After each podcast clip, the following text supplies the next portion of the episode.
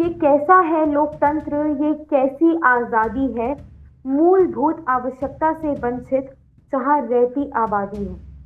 आँख खुली तो पूरा भारत संघर्षों में व्यस्त मिला, जिनको जिम्मेदारी दी थी वो सत्ता में मदमस्त मिला। नमस्कार, हिंदी साहित्य सभा श्रीराम कॉलेज ऑफ कॉमर्स के पॉडकास्ट खिड़की में आपका स्वागत है। आज हम इस पॉडकास्ट के जरिए न सिर्फ एक विषय पर चर्चा करेंगे, अपितु एक समाधान भी निकालने का प्रयास करेंगे। आज की चर्चा में हम बात करेंगे कोरोना से जुड़े हुए कुछ मुद्दों की, और खासकर उस संजीवनी की, उस टीके की जिसकी चारों तरफ कमी है। करेंगे हम देश के जाने माने एक्सपर्ट्स और राष्ट्रीय पार्टियों के प्रवक्ताओं से कुछ सवालात। चर्चा शुरू करने से पहले याद दिलाना चाहूंगी कि देश में कुछ दिन पहले तक रोजाना चार लाख केसेस आ रहे थे और चार हजार से ज्यादा लोगों की रोजाना मृत्यु हो रही थी। केसेस में कमी देखी गई है, लेकिन मृत्यु दर में अभी भी उतनी कमी नहीं आई है। आज बात करना चाहेंगे कि इतनी भयावह स्थिति उत्पन्न कैसे हुई। पिछले साल जब कोरोना के केसेस कम हो रहे थे, तब हमने देश को विजयी घोषित कर दिया। वैज्ञानिकों ने दूसरी लहर आने की आशंका साफ जाहिर की थी, परंतु हमने उसे नजरअंदाज कर दिया और कोई तैयारी नहीं की, न ही वैक्सीन्स का ऑर्डर बुक किया जो कि अमेरिका जैसे बड़े देश ऑर्डर कर रहे थे और अपनी जनसंख्या से ज्यादा बुक कर रहे थे। हमने तो ऑक्सीजन, बेड्स, पर्याप्त मात्रा में दवाइयों तक का इंतजाम नहीं किया। ऑक्सीजन के लिए लोग किस प्रकार इधर उधर मारे मारे फिरे हैं, यह बात हम सब देख चुके हैं। इसकी कमी के कारण हमारे देश में सैकड़ों जाने गई हैं। बड़ी ताल ठोकी गई थी कि स्वदेशी वैक्सीन है। इस खुशी में हमने छह करोड़ वैक्सीन निर्यात भी कर दी, और हमें इस बात का गुमान था कि हमारे पास वैक्सीन है, हम अपना ख्याल रख लेंगे। आज एक महीना हो गया है अठारह वर्ष से ऊपर के लोगों का टीकाकरण शुरू हुए, लेकिन कुछ जिलों में यह अभी तक भी शुरू नहीं हुआ है। जहां हुआ है वहां भी हफ्ते में एक बार ही पोर्टल खुलता है और कुछ मिनटों में ही हफ्ते भर के स्लॉट बुक कर लिए जाते हैं, और कहा जाता है कि जिनका रजिस्ट्रेशन नहीं हुआ उन्हें वैक्सीन ही नहीं लगेगी। एक तरफ टीकाकरण की योजना और दूसरी ओर ये रजिस्ट्रेशन की शर्त, दोनों ही बातें विरोधाभासी प्रतीत होती हैं। देश भर में वैक्सीन लगवाने वालों लोगों का आंकड़ा तकरीबन पचासी से नब्बे करोड़ है। उस हिसाब से हमें कुल दो सौ करोड़ वैक्सीन की आवश्यकता होगी, और सरकार ने उम्मीद जाहिर भी की है कि दिसंबर तक दो सौ सोलह करोड़ डोजेस उपलब्ध करवा दी जाएंगी। बहरहाल, देखना यह है कि क्या दिसंबर तक हम इस लक्ष्य को पूरा कर पाते हैं या नहीं। लेकिन अगर अब बात करें सेकेंड डोज की, तो लोग उसे लेकर ज़्यादा परेशान हैं कि वैक्सीन की सेकेंड डोज मिलेगी या नहीं। अब तो यह असमंजस बना दिया गया है कि पहली डोज के बाद दूसरी डोज बारह से सोलह हफ्तों के बाद लगेगी। पहले कहा गया था चार हफ्ते, अब यह अंतराल बढ़ा दिया गया है। क्या यह वैक्सीन के कम उत्पादन पर मरहम पट्टी लगाने का ही एक तरीका है? और अब वैज्ञानिकों के अनुसार तीसरी लहर आने की भी संभावना है। ऐसे में अगर सबको वैक्सीन नहीं लगी, तो बच्चों पर जो तीसरी लहर का खतरा माना जा रहा है, वो किस प्रकार टल पाएगा? अब बात करते हैं पोस्ट कोविड बीमारियों की। ब्लैक फंगस कई राज्यों में महामारी घोषित हो गई है। यह कैसे होती है, कब होती है, आम आदमी को इसकी कोई भी जानकारी नहीं है। इसके इंजेक्शन की भी कमी होने लगी है, जबकि अभी उतने केसेस भी नहीं हैं। उसके लक्षण और बचाव हम आज जानेंगे। वैक्सीन की नीति और तीसरी लहर को लेकर क्या तैयारी होनी चाहिए, इस पर आज हम चर्चा करेंगे। और आज हमारे साथ जुड़े हैं बीजेपी के राष्ट्रीय प्रवक्ता नमन जैन जी और कांग्रेस की प्रवक्ता दिव्या सिंह जी, और देश के जाने माने एक्सपर्ट जिनसे आज हम हर मुद्दे पर राय लेंगे, डॉक्टर सौरभ पाल जी। बहुत बहुत स्वागत है आप सबका इस चर्चा में। तो मेरा पहला सवाल डॉक्टर साहब आपसे ही है कि टीका लगवाना कितना इम्पोर्टेंट है। कहते हैं ना कि एक बार अगर दही जमाने का दामन मिल जाए तो उससे कई हफ्तों तक की दही जमाई जा सकती है। तो जब हमें पता चल ही चुका है कि वैक्सीन का जामन या कहें वैक्सीन का फॉर्मूला क्या है, तो क्यों नहीं हम उसे दूसरी कंपनीज को दे सकते जिससे कि उत्पादन बढ़ सके।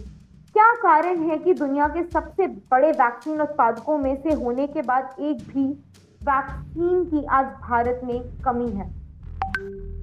देखिए, मैं आपकी बात से पूरी तरह सहमत हूँ। वैक्सीन लगवाना बहुत जरूरी है। जब आपको वैक्सीन लग जाती है तो ऐसा नहीं है कि आपको कोरोना नहीं होगा, परंतु आपका रक्षण यह कवच करेगा, मृत्यु दर ना के बराबर हो जाएगा। तो इसका उत्पादन तो बढ़ाना ही पड़ेगा। और जैसा कि आपने बात की जामन की, तो देखिए, हमें इस बात पर ध्यान रखना होगा कि वैक्सीन की गुणवत्ता से छेड़छाड़ ना हो। बिल्कुल उत्पादन बढ़ाने की जरूरत है और सरकार को इस पर सोचना चाहिए कि दूसरी कंपनियों को फॉर्मूला देकर उत्पादन कैसे बढ़ाया जाए।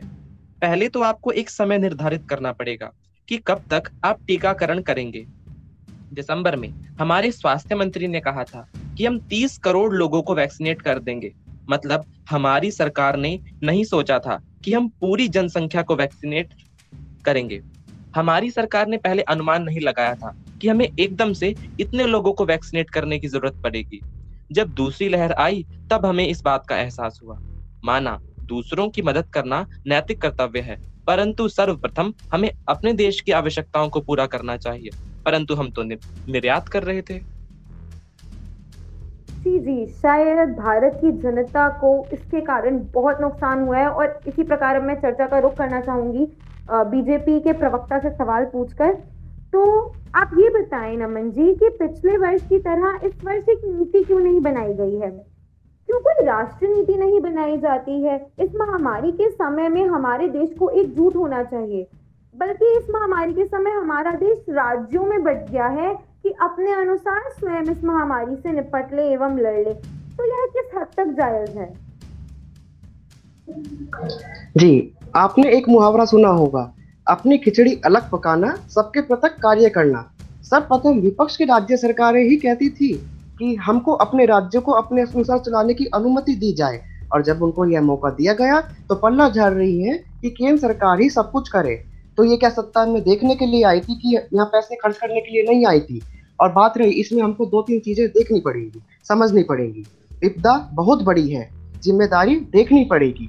अगर ऑक्सीजन उत्पादन की जिम्मेदारी केंद्र सरकार की है तो उसके वितरण की जिम्मेदारी राज्य सरकारों की है।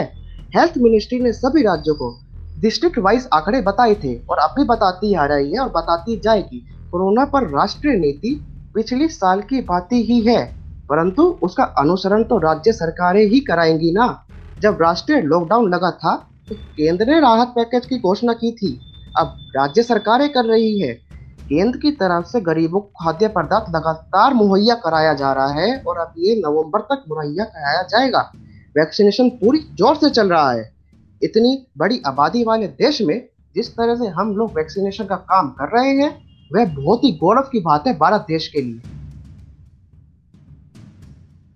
अगर बात करें राज्यों के साथ नीति की, तो हमने वह राशन नीति दिल्ली के साथ देख ही ली है, जहां पर दिल्ली की जनता को कितना नुकसान हुआ है। तो इसीलिए अब मैं बात करना चाहूंगी दिव्या जी से। तो आप यह बताएं दिव्या जी, केंद्र और राज्य सरकारों के आरोप प्रत्यारोप से क्या होगा? क्या इससे टीकाकरण हो जाएगा? क्या जनता का नुकसान नहीं है इसमें? जी, आरोप प्रत्यारोप की बात नहीं है, बात है पारदर्शिता की।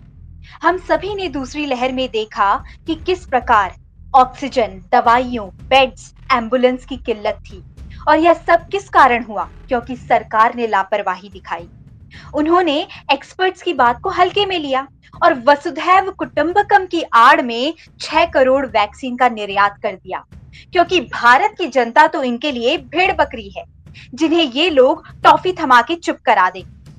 जहां सारे देश वैक्सीन का पहले ही ऑर्डर दे रहे थे, ये सरकार वाहवाही में वैक्सीन का निर्यात कर रही थी और विदेशी वैक्सीन को मान्यता नहीं दे रही।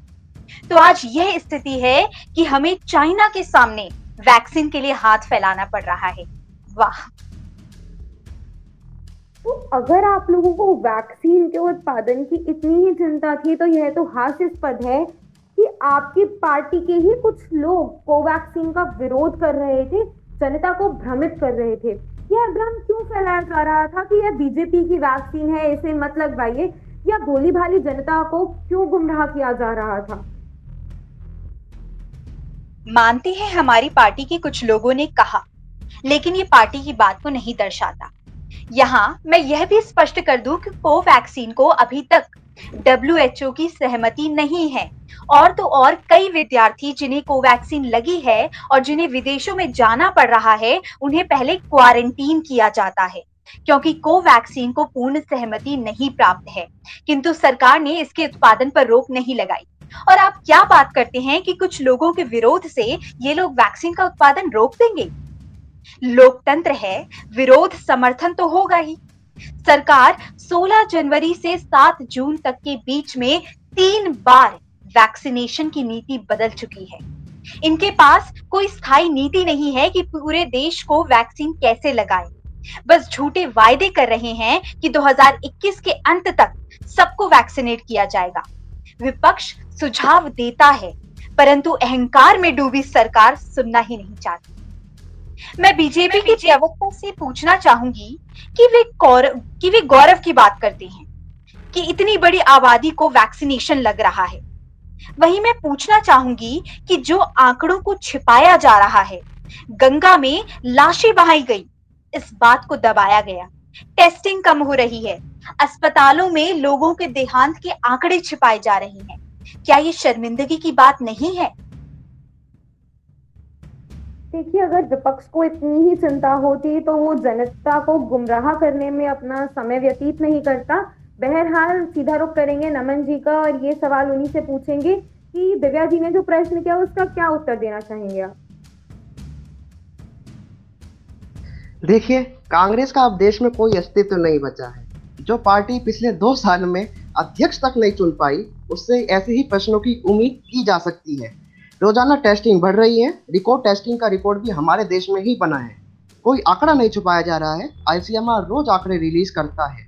कांग्रेस देश को भ्रमित करने का काम करती है हर मुद्दे पर, चाहे वो लॉकडाउन हो, चाहे वैक्सीन हो, या अब टेस्टिंग हो।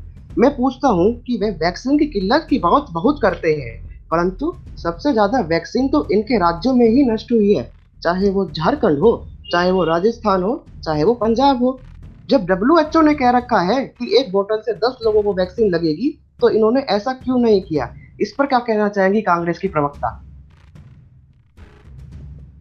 जी? धन्यवाद। आपने हमारे राज्यों का तो नाम गिना दिया, किंतु जो वैक्सीन की वेस्टेज मध्य प्रदेश और जम्मू एंड कश्मीर में हुई है, उसकी आप उस पर आपकी क्या टिप्पणी होगी? और झारखंड के मुख्यमंत्री जी ने यह स्पष्ट भी कर दिया है कि वेस्टेज चार दशमलव पैंसठ प्रतिशत हुई और जो आंकड़े बताए जा रहे हैं वे गलत है और केवल भ्रमित किया जा रहा है।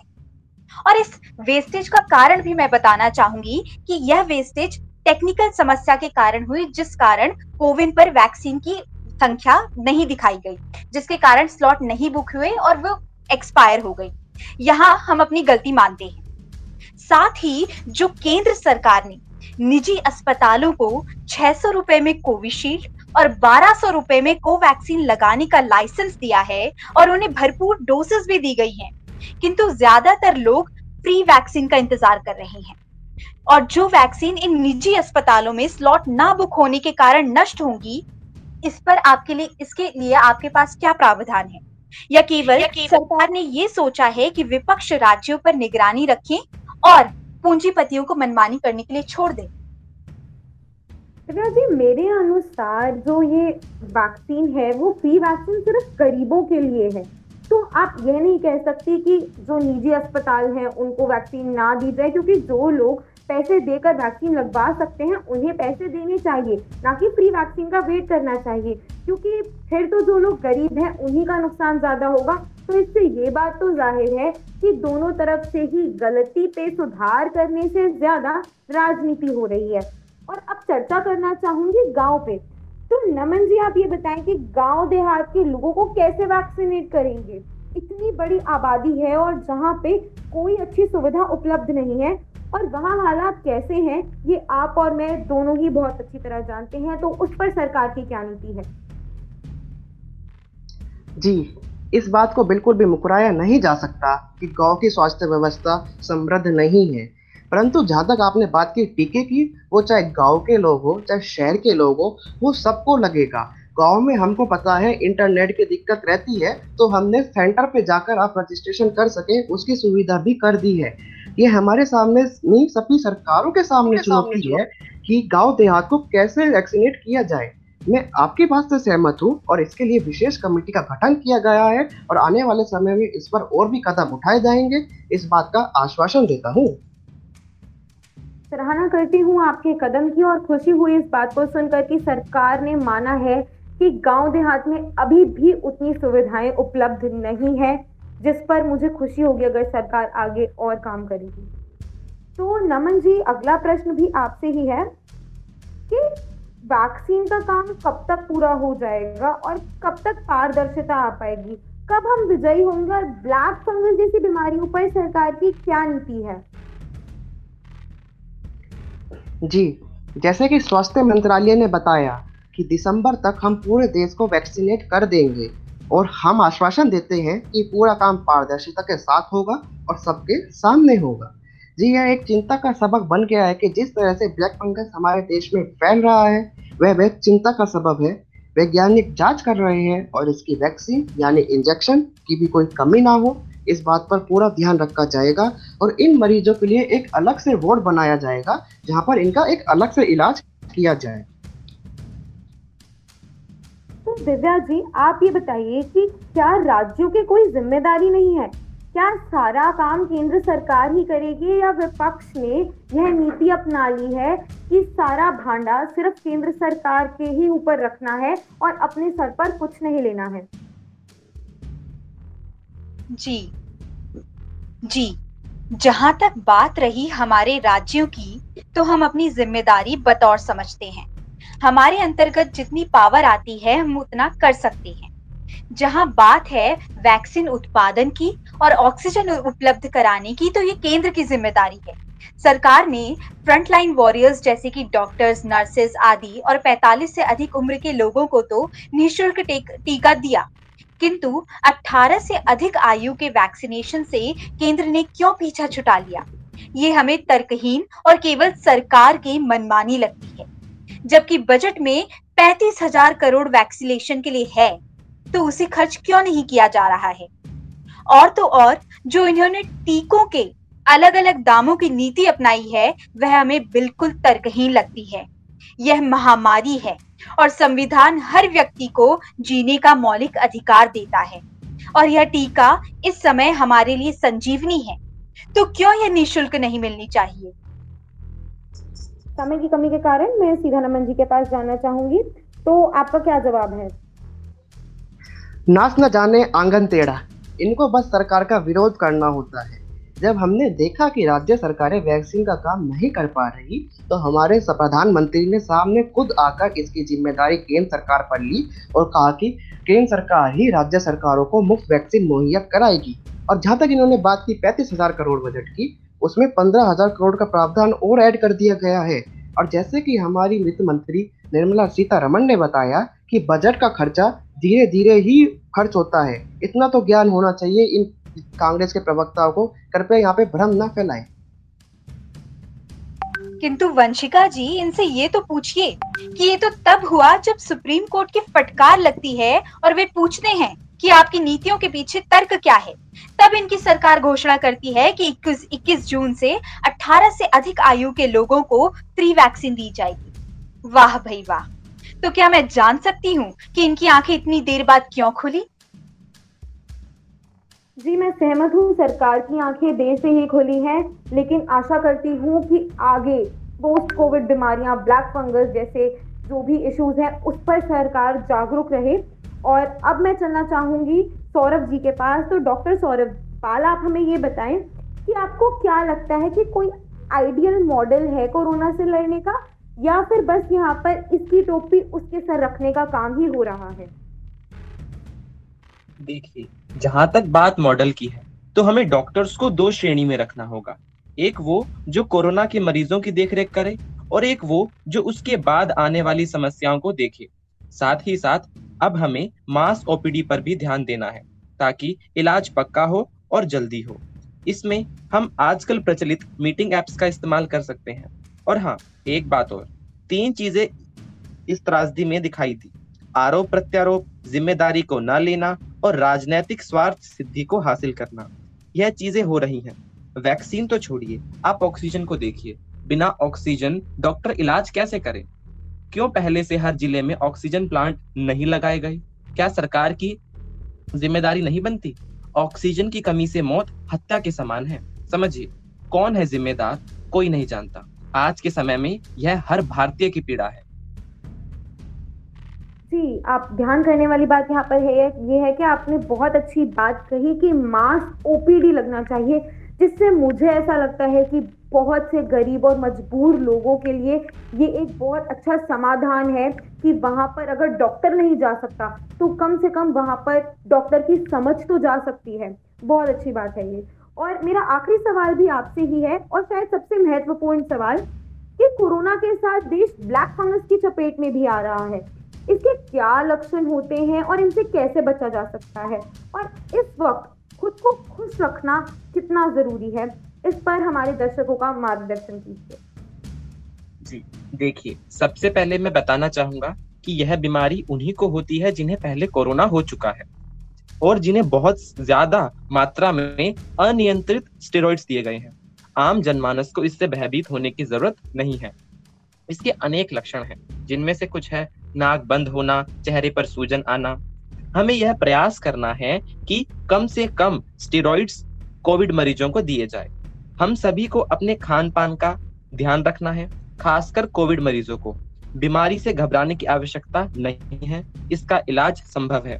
इसके पंद्रह से अठारह इंजेक्शन लगते हैं, तो सरकार को इनका उत्पादन बढ़ा देना चाहिए। अब बात करते हैं मानसिक तनाव की। जैसा कि आपने पूछा, कोरोना की वजह से पूरे देश में लॉकडाउन है, जिसकी वजह से सब घर पर हैं। भयभीत या तनाव में हमें बिल्कुल नहीं आना है। हमें इस समस्या से मिलकर जीतना है। इसमें सबकी भूमिका बहुत महत्वपूर्ण है। घर पर अपने आप को किसी काम में व्यस्त रखें। आर्थिक दिक्कत आती है, माना, परंतु हमें इस महामारी में खुद को और अपनों को प्रबल बनाए रखना है। हमने पहले भी कई जंग जीती है और यह भी जीतेंगे। दूसरों की मदद कीजिए और खुश रहिए। जी जी बिल्कुल डॉक्टर साहब, मैं आपकी बात से बिल्कुल सहमत हूँ कि इस महामारी के समय हम एक दूसरे का साथ देकर ही इसे हराकर बाहर निकल सकते हैं। और बहुत बहुत शुक्रिया आप सभी का हमारे साथ आज की चर्चा में जुड़ने के लिए, और उम्मीद करते हैं कि आप आज की चर्चा से कोई समाधान निकलेगा। और पूरा देश जिस प्रकार इस कठिन महामारी से लड़ रहा है वह काबिल तारीफ है, और उम्मीद करते हैं कि सरकार भी अपनी आंखें खोल के अपनी जिम्मेदारी समझेगी। और इसी आशा के साथ आज हम विदा लेते हैं। विदा लेने से पहले कहना चाहूँगी कि माना कि अंधेरा घना है, माना कि अंधेरा घना है, पर दिया जलाना कहाँ मना है। समस्या हो कितनी भी जटिल, हल ढूंढना कहाँ मना है। न किसी आरोप न किसी प्रत्यारोप से निकलेगा, हमारे पाँव का कांटा हम ही से निकलेगा। गाता रहता है फकीर इन गलियों में, तलाश कीजिए जनाब, खजाना भी यहीं से निकलेगा। बहुत बहुत धन्यवाद। मिलते हैं हम अपनी अगली चर्चा में। तब तक अपने घर पर रहें, सुरक्षित रहें, स्वस्थ रहें। धन्यवाद।